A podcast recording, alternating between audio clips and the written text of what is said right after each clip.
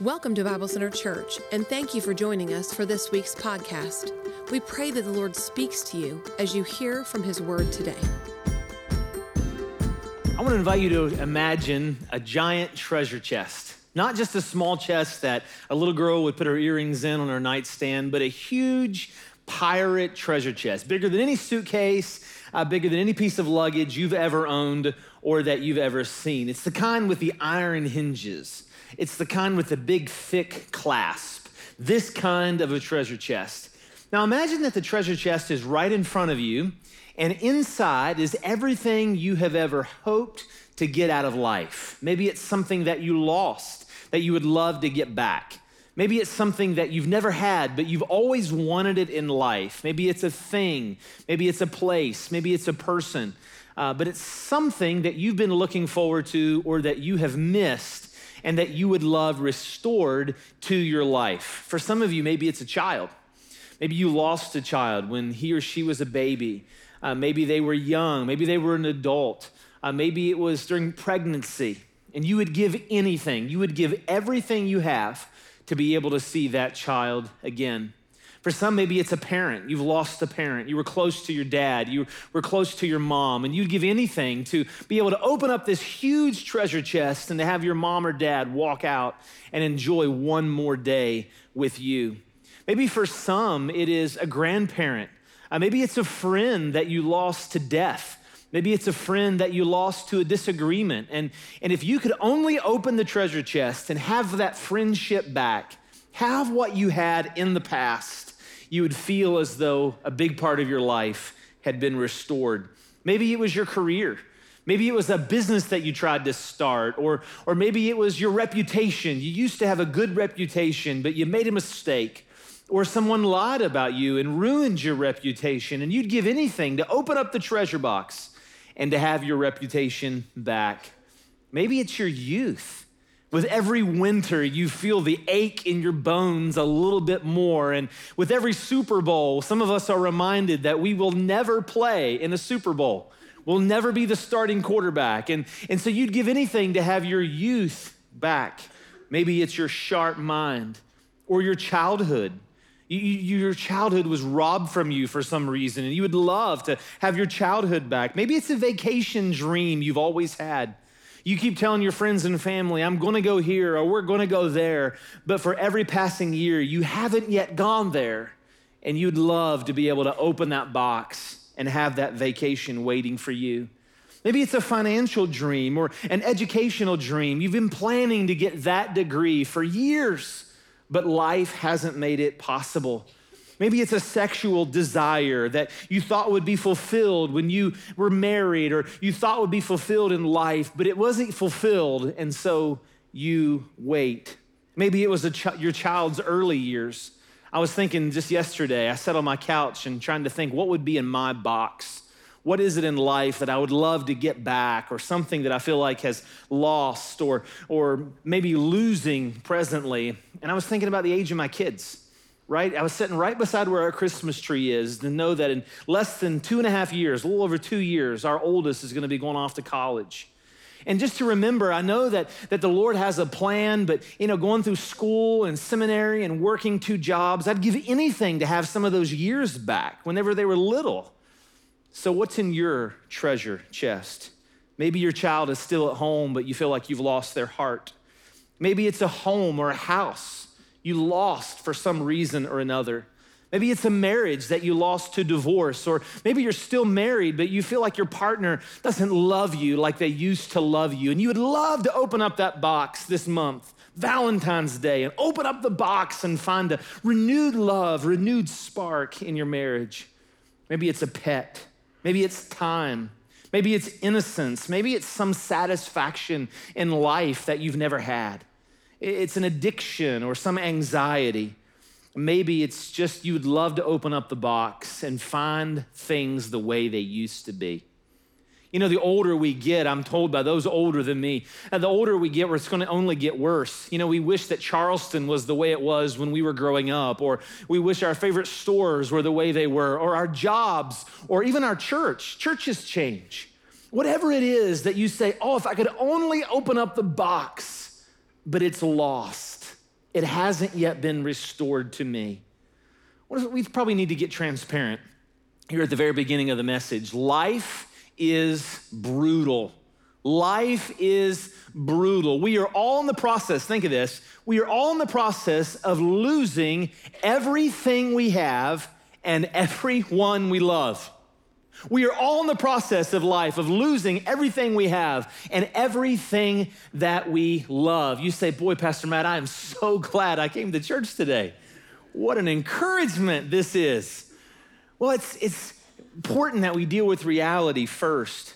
Thinking about what G.K. Chesterton said, we all feel the riddle of the earth, the clouds and curtains of darkness, the confounding vapors. These are the daily weather of this world. Escapism won't fix it, right? Doesn't matter how prosperous we are, we can't, we, we can't cover it with prosperity because the hurt is still there. And no matter how much pleasure we indulge in, we can't hide the pain because the pain is still there. No matter how much success we may experience, we'll never hide the pain. There's not enough alcohol in the closet to cover up the pain. Escapism will never fix the issue. So, what hope do we have? What hope, what message could I give you this morning that would provide any hope over all the things that you've lost? I'm confident that we find it in Revelation 21. I'm going to invite you to turn there with me. Revelation chapter 21. The words will also be on the screen. Let's see what hope God has for all the things that we've lost.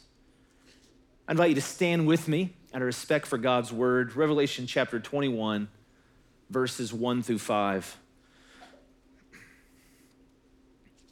And then I saw heaven, a new heaven and earth, a new earth. For the first heaven and the first earth had passed away, and there was no longer any sea. And I saw the holy city, the new Jerusalem, coming down out of heaven from God, prepared as a bride, beautifully dressed for her husband. And I heard a loud voice from the throne saying, Look, God's dwelling place is now among the people, and he will dwell with them they will be his people, and God himself will be with them and be their God. He will wipe every tear from their eyes. There will be no more death, or mourning, or crying, or pain, for the old order of things has passed away. He who is seated on the throne said, I am making all things new. This is the word of the Lord. You may be seated. God wants to restore everything life has taken from you. God wants to restore everything life has taken from you. There's our main point today. This is our bottom line. This is what I'd love for you to memorize, write down. If you're a note taker, the notes are in your bulletin. But if you're not a note taker, God wants to restore everything life has taken from you. Now, it's important to qualify this when I tell, make this statement because he's not talking about life now. There's some that we call prosperity preachers. They preach a prosperity gospel that would love this phrase, and they would love to tell you right now on this earth, God wants to restore everything life has taken from you. He wants to do it this afternoon, if only you had enough faith, they say. Well, the problem with much of their theology is timing. I don't disagree with everything that they say, but I disagree with all of their timing, for they want to make you think that God promises this on the earth now. Well, the problem is, God doesn't promise this on the earth now. The message of the Bible for Christians who want to serve Jesus many times is this cheer up, things are going to get worse. cheer up, things are going to get worse. You want to be more like Jesus, it's trials that make you like Jesus. But there's coming a day at the end of time this is not a prophecy message, and so if you're a graphs and chart kind of person, this isn't the message for you. We're just talking about at the end of time, when eternity begins, when Jesus returns, when all things are made new, at that time, God wants to restore everything life has taken from you. This is the whole theme of the Bible. It's the grand finale of the gospel. Russell Moore writes this all of Christian theology points toward an end. An end where Jesus overcomes the satanic reign of death, and here's the word restores God's original creation order. This is not simply tacked on to the gospel at the end, it is instead the vision toward which all of Scripture is pointing, and the vision that grounds the hope of the church and the individual believer.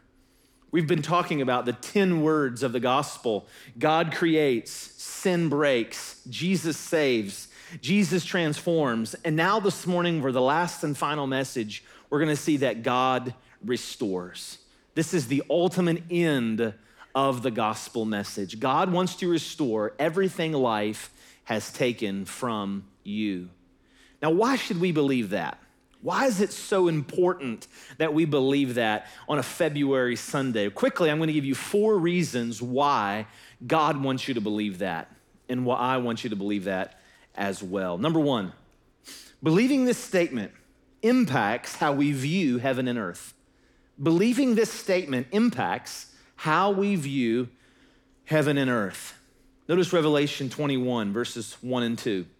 Again, he says, Then I saw a new heaven and a new earth. And later on in verse 2, he says, I saw the holy city, New Jerusalem, coming down out of heaven from God. Chapters 21 and chapter 22 of Revelation describe the new heaven and the new earth. This week in your devotional time, I would encourage you to read it. They're beautiful places, and we're just getting a glimpse of their reality. But it's important to understand that at the end of time, we don't go up to heaven, but actually, at the end of time, heaven comes down to us. And so, our loved ones now who've already passed away, one day, if we, when we pass away, we will, our spirits will go to be with the Lord in heaven. But there's coming a day that we're going to get a resurrected body. And in those resurrected bodies, heaven is actually, we, the church, are going to come down to earth, and heaven and earth are going to be reunited. Three times in the book of Revelation, John makes this point. At the end of time, heaven comes down to earth. At that moment, the earth is renewed.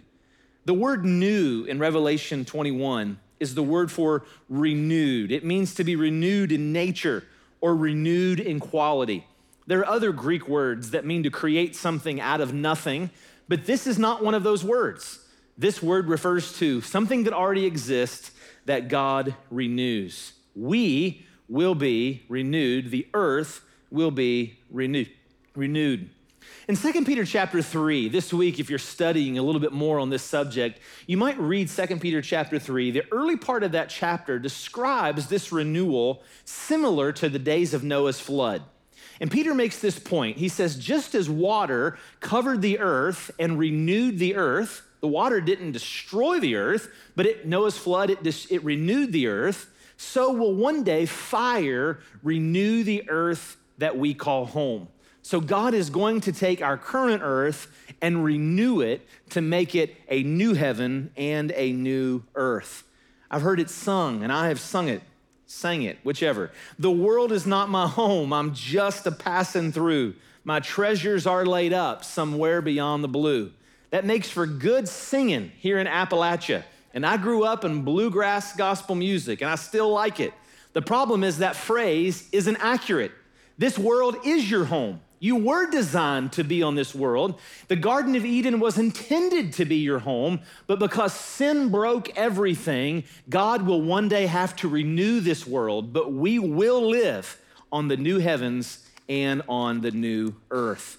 Romans chapter 8 and verse 21 the creation itself will be liberated from its bondage to decay and brought into the freedom and glory of the children of God.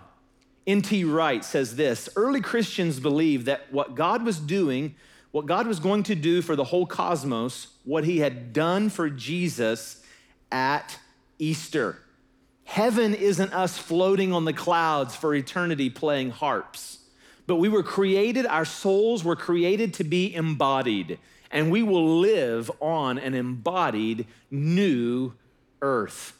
What will the new earth be like? There's a little description of it in Revelation 22. I would encourage you to read it. Will there be a new West Virginia? I hope so. A renewed West Virginia, a renewed Italy, a renewed France. Whatever it's like, picture the most amazing day you've ever had on planet Earth. Maybe it was hanging out with some friends at the lake. Maybe it was sharing dinner with some friends or family members or another couple at a restaurant late into the night. Maybe it was a vacation you took as a kid and you just wanted the night to last forever. Whatever it was for you, heaven and the new earth is much, much better than that. God wants to restore everything life has taken from you. Why else should we believe it? Number two, because it impacts how we view the church it impacts how we view the church. Notice Revelation 21 and verse 2. John writes, I saw the holy city, the New Jerusalem, coming down from heaven from God, prepared as a bride, beautifully dressed for her husband. It, view, it affects how we view the church. Now, in context, he's comparing two things here. In one sense, he's comparing heaven and earth uh, to a bride and a groom. He's saying that heaven and earth was intended to fit together, to be one, like a bride and a groom are one. And, and so, this idea of, of a bride and a groom going to their honeymoon, God says it's going to be like the honeymoon of the earth. Heaven and earth were intended to be together. They're divided right now. They were intended to be together as one. This is Bible prophecy. Men, tonight, whenever you go to bed with your wife, ask her if she wants to model Bible prophecy, okay?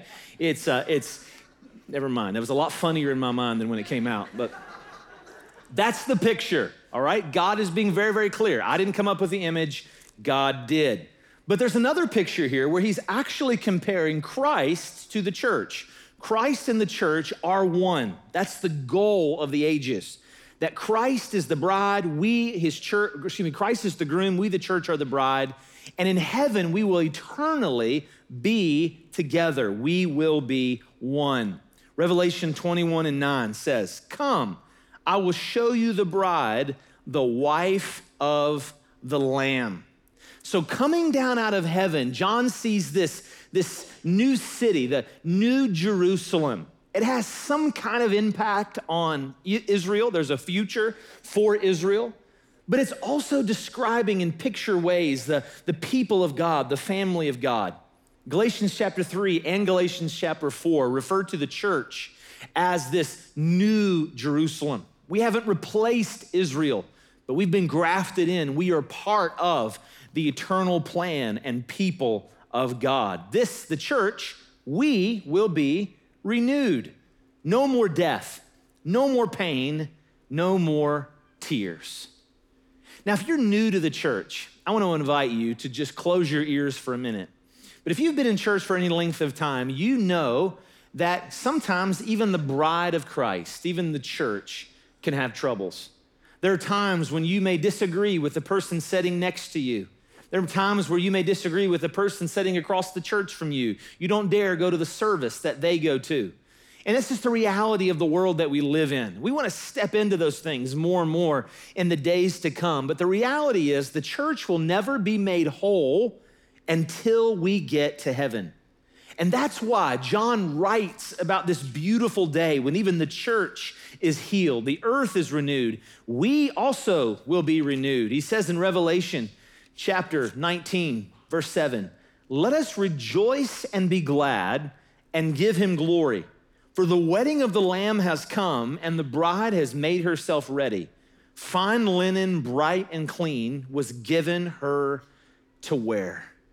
Even in the church, God will restore everything life has taken from you. Now, why else should we believe it? There's two more reasons quickly. Number three, it impacts how we view Jesus. It actually impacts how we view Jesus. Look at Revelation 21, verses 3 and 4 with me. He says, I heard a loud voice from the throne saying, Look, God's dwelling place is now among the people, and he will dwell with them.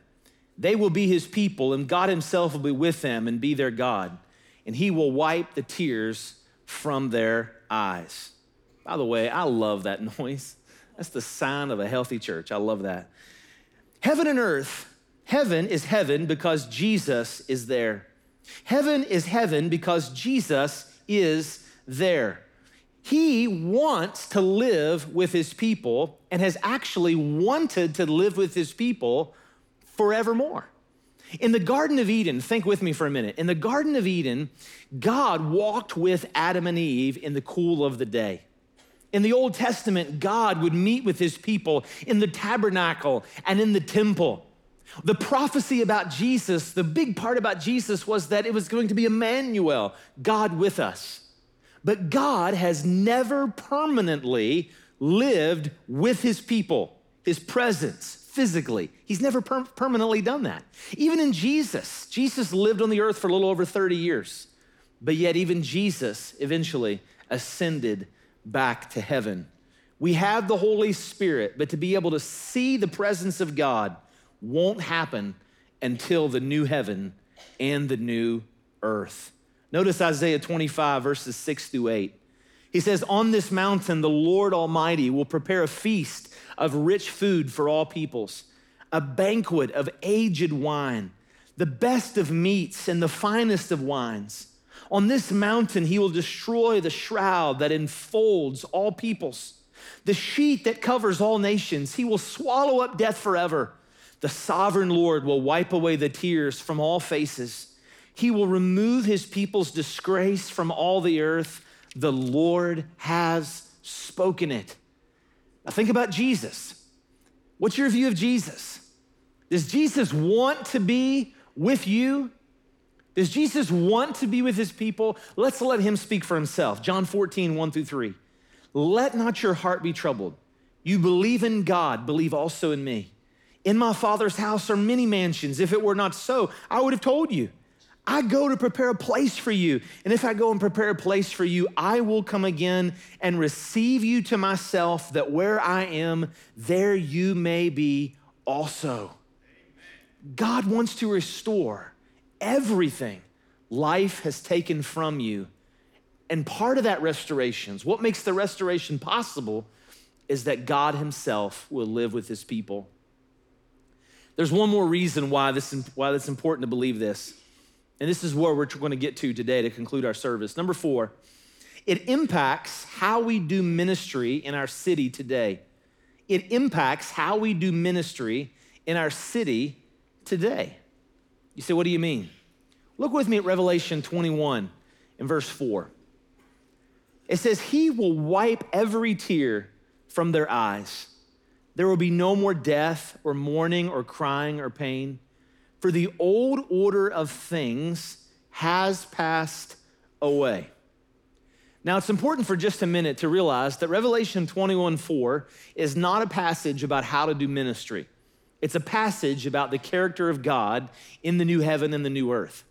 So we see that God is merciful, God is compassionate, God is love, God is kindness. Yes, He's holiness. But in this particular instance, He will wipe the tears from our eyes. We can never bring in the kingdom on the earth. We just can't. Doesn't matter how big your budget is, it doesn't matter what nonprofit you work with or work for, we will never bring in the kingdom of God. There's no way. But Jesus alone can do that. But what the point I want to make as I conclude this service is this how we do ministry in the city of Charleston actually points to the day when God restores all things. The reason, I dare say, that we do ministry in the city is to point to the day when God restores all things. Our good works give people a taste of what the gospel is like. So, if we believe that at the end of time, yes, God creates, sin breaks, Jesus saves, God, Jesus transforms, and God restores. If we believe one day that God is going to restore it, we have two choices we can go to the world and we can just simply use words and we can say, This is the gospel. Jesus can save you, He can transform you, He can restore you. And according to God's word, the gospel is enough to lead people to salvation.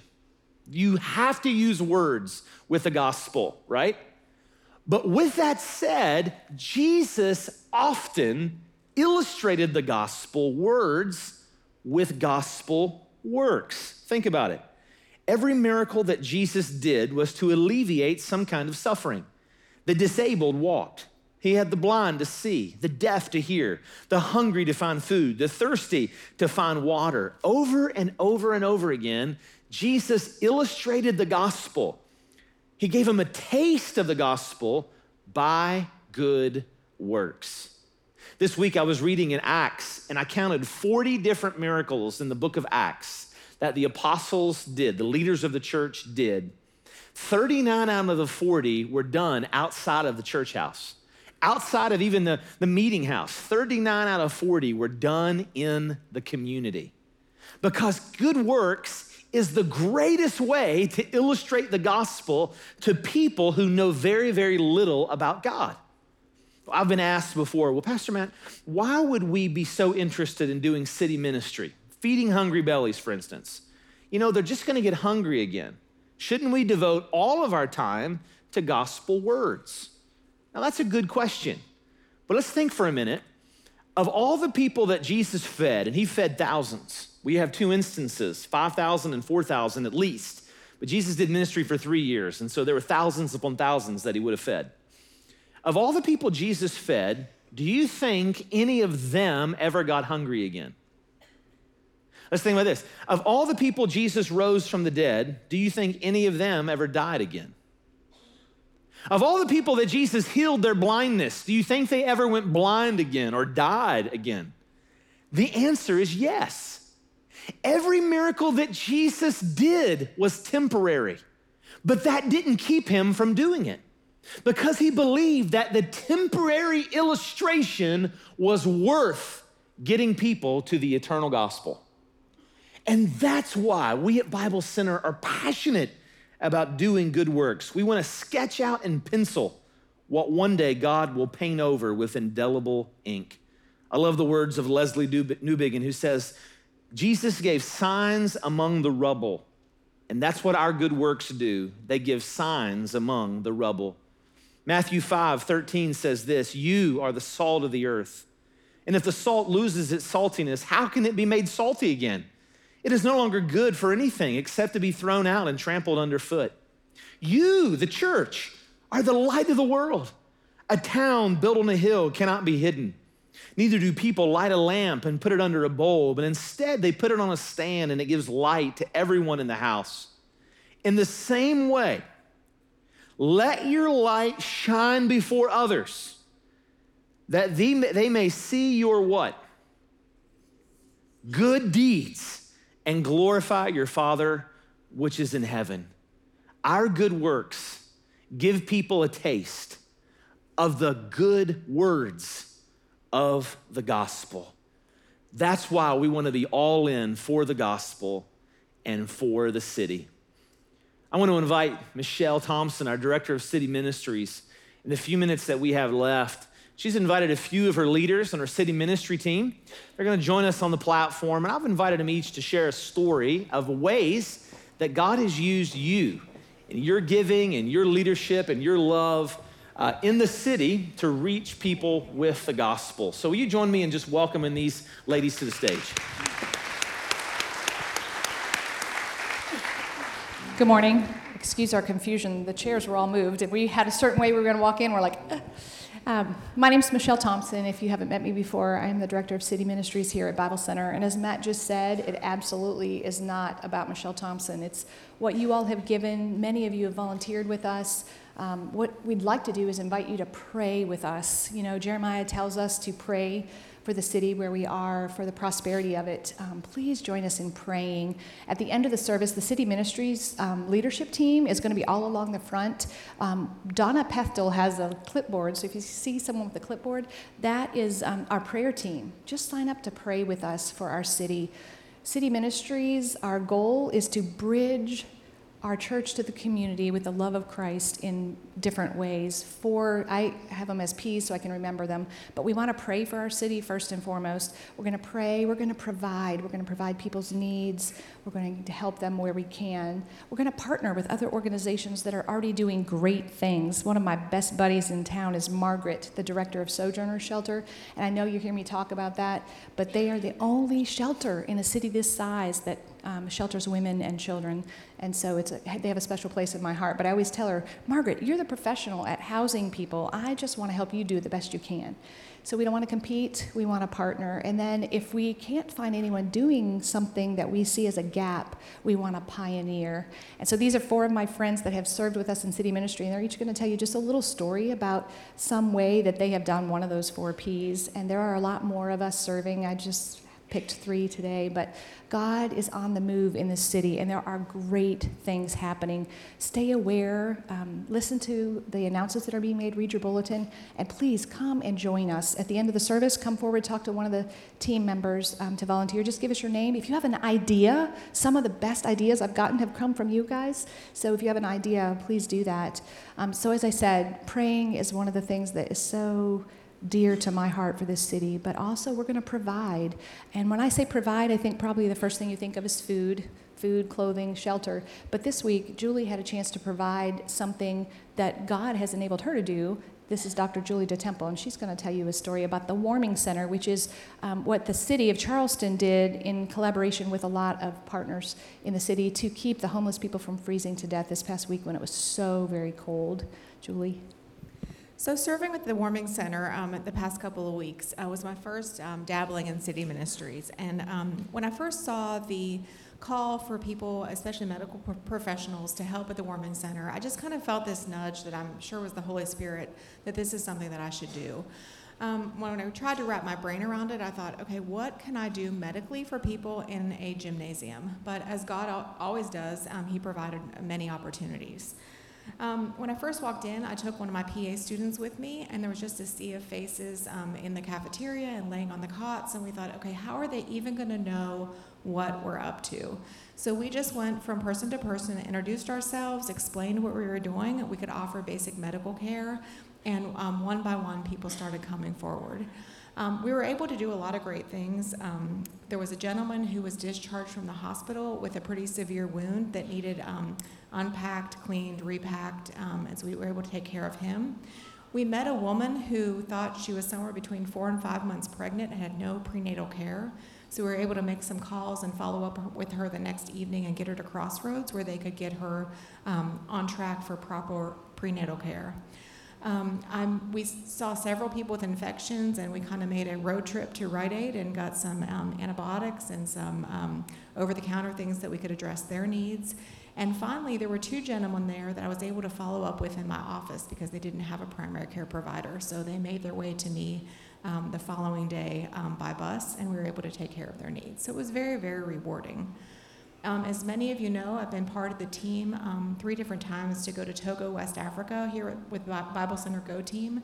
And this was very much put me in the mind of that. I mean, these people did not choose their circumstance. Um, they needed care, they were desperate for care, and most of all, they were desperate for love. So just loving on them and showing them the love of Jesus um, really made a huge difference.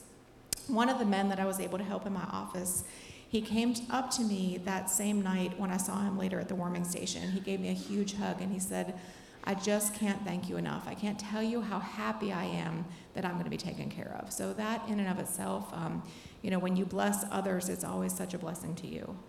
Um, I just want to mention quickly that the first night we were there, um, there were a ton of needs that we recognized. And Michelle put a call out on Facebook, and we shared it on our office uh, Facebook site. And many members of the congregation and um, members of the community um, met specific needs, specific clothing needs, and blankets and shoes. And um, we just appreciate that so much. It was neat to see how the people at Bible Center very quickly could come together to serve our community. And um, if you haven't participated in the warming station, um, I'm certainly we're going to do it again. Um, I would encourage you to volunteer. That is true.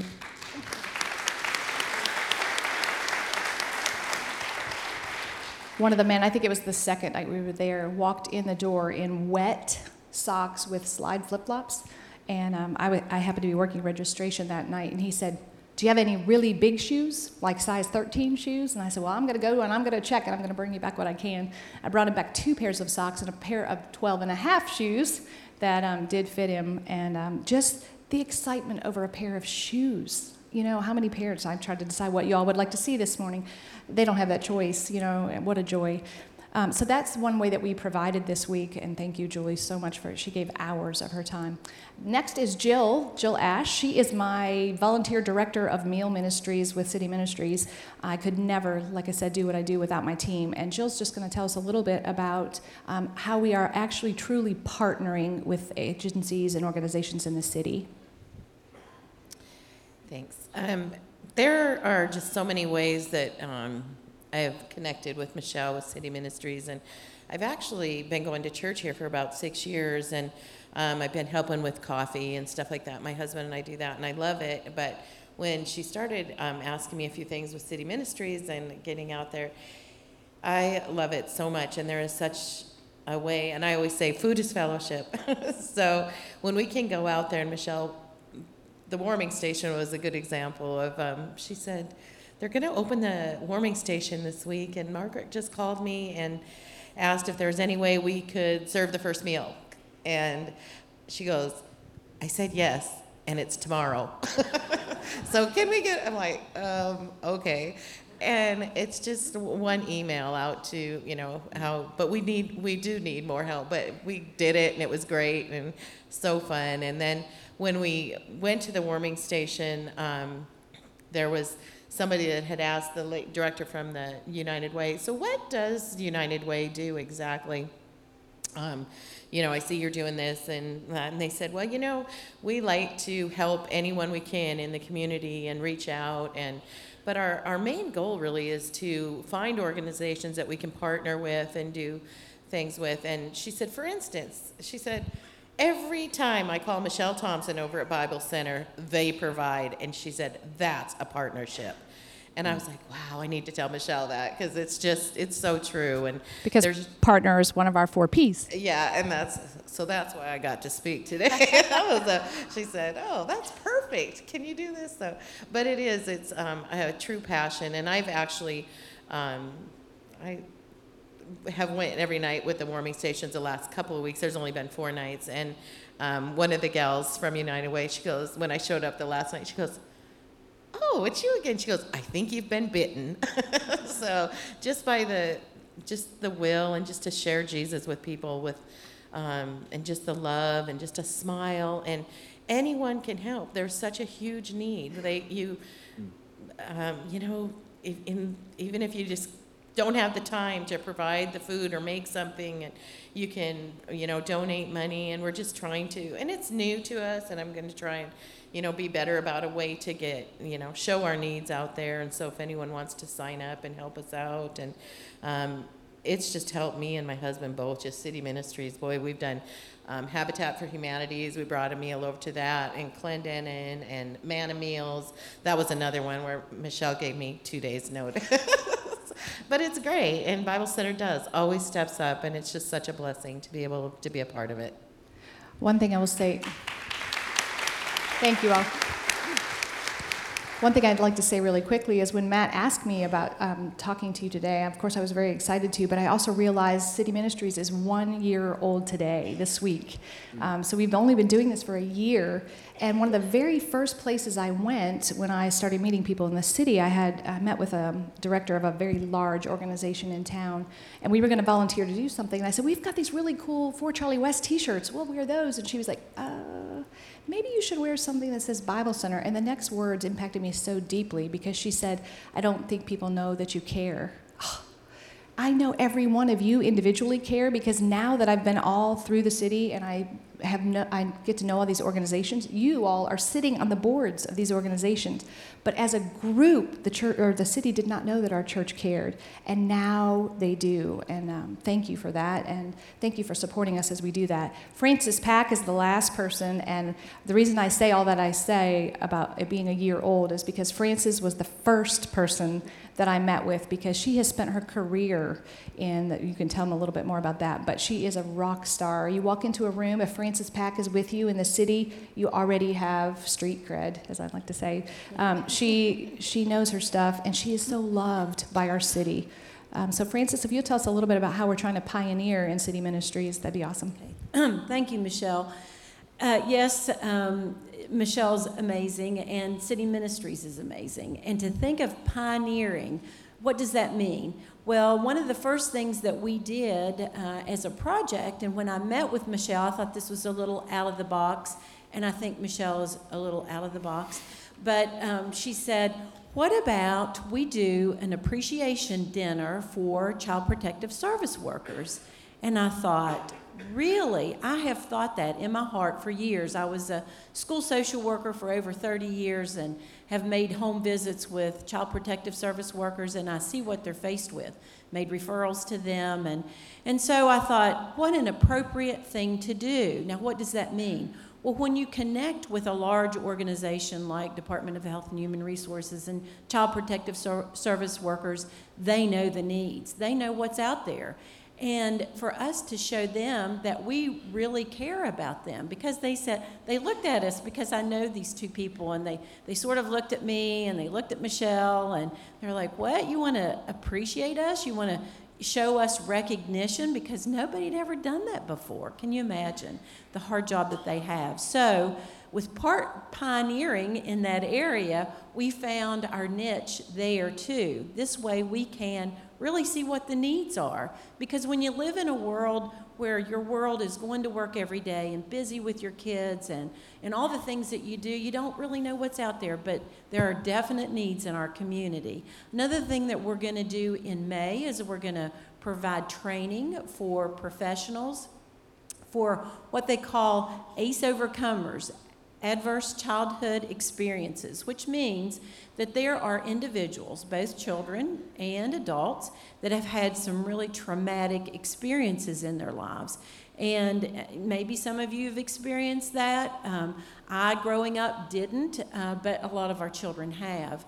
Our education system, uh, our teachers, um, people who work out in the field, they're finding uh, children now, I know this for a fact, uh, working in education, that, that they don't know how to respond to this. They don't know what it does to a child to be, or even an adult to be, have all these experiences. So, this is another way we're pioneering. We're providing training for these individuals. They can get continuing education credit for this. Lots, you'll be hearing a lot more about this uh, in the next few months. But this is a real pioneering effort. So it's not just giving meals and taking care of medical needs, which is so important, but it's also training those people that are already out there doing this as to how to approach this.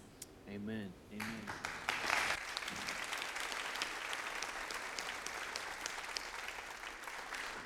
I'd like us to take a minute and pray for city ministries, pray for our city but also so many who volunteered. I want to encourage you to jump in, dive in with this team. After the service, they're going to be lined up across the front. As she said, there's other men and women who are involved. They're going to be standing at the front. If somebody's standing at the front that looks like they know what they're doing, uh, just come and say, hey, what do you do? How can I jump in or share? And they'll take your information. Let me have the ushers go ahead and join me here at the front. And as the ushers are heading this way, know that your giving makes all this possible. As your pastor, I want to say thank you. Thank you for giving so generously. Everything they just talked about, of course, takes dollars to make happen. And so as you give week after week, let me encourage you to give. Let us give generously out of what Christ has given to us. Our giving actually goes to meet real needs, it goes to meet gospel needs and it goes to meet needs here in our city. And so, as you, as, we, as in moments we pass the baskets, you can give in the basket. You can also give online. You can give on the app. But let's give generously this spring so we might be able to do more in our city and reach our world with the gospel of Jesus. Let me pray and then we'll sing. Father, thank you for brothers and sisters who are involved in city ministries. Thank you for Michelle and her stellar leadership. I pray you'd bless her leadership team. God, I pray you'd protect them. Lord, ministry doesn't exempt us from being hurt. And I pray you'd protect them. Lord, I pray that you'd help us as a church to jump in and help this not just to be a department of the church, but help us to be following their lead in the way that we do children's ministry and the way that we do uh, groups ministry, the way we do student ministry. Help us always have it in our minds that there are tens of thousands in Kanawha County who don't yet know Jesus Christ and help us to do all we can to reach them with it. thank you for this team. Thank you for this church. And God, and we look forward to the day when what we're doing and what we're saying will be a reality when all things are made new in the new heaven and the new earth. Even so, come, Lord Jesus. It's in His name we pray. Amen. Once again, thank you for joining us this week. We look forward to serving you in next week's podcast, along with our weekend services every Sunday morning at 9 and 11 a.m.